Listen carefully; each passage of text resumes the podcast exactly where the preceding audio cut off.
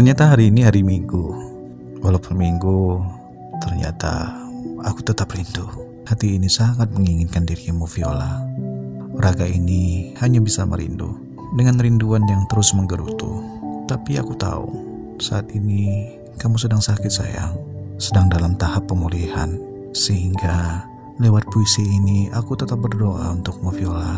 Semoga engkau lekas pulih, bisa kembali beraktivitas dan dalam lindungan Allah Subhanahu wa taala. Amin. Gadis pemilik rinduku, kau tahu, kau ibaratkan hujan yang datang tanpa tahu diperlukan ataupun tidak. Namun kau tetap meneruskan untuk turun dengan sejuta rasa yang ingin dibicarakan atau rindu yang sangat ingin diperhatikan.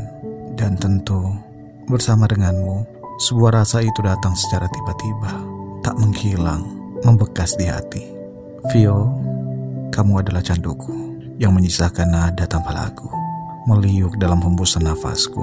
Dan kau tahu, aku tak bermain-main dengan kata rinduku, karena nyatanya namamu terpaku pada serpihan kayu di sukmaku.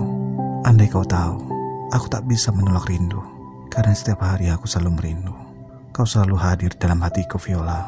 Kau selalu terbayang dalam pikiranku, karena rindu itu muncul karena memang jarak yang terpisah.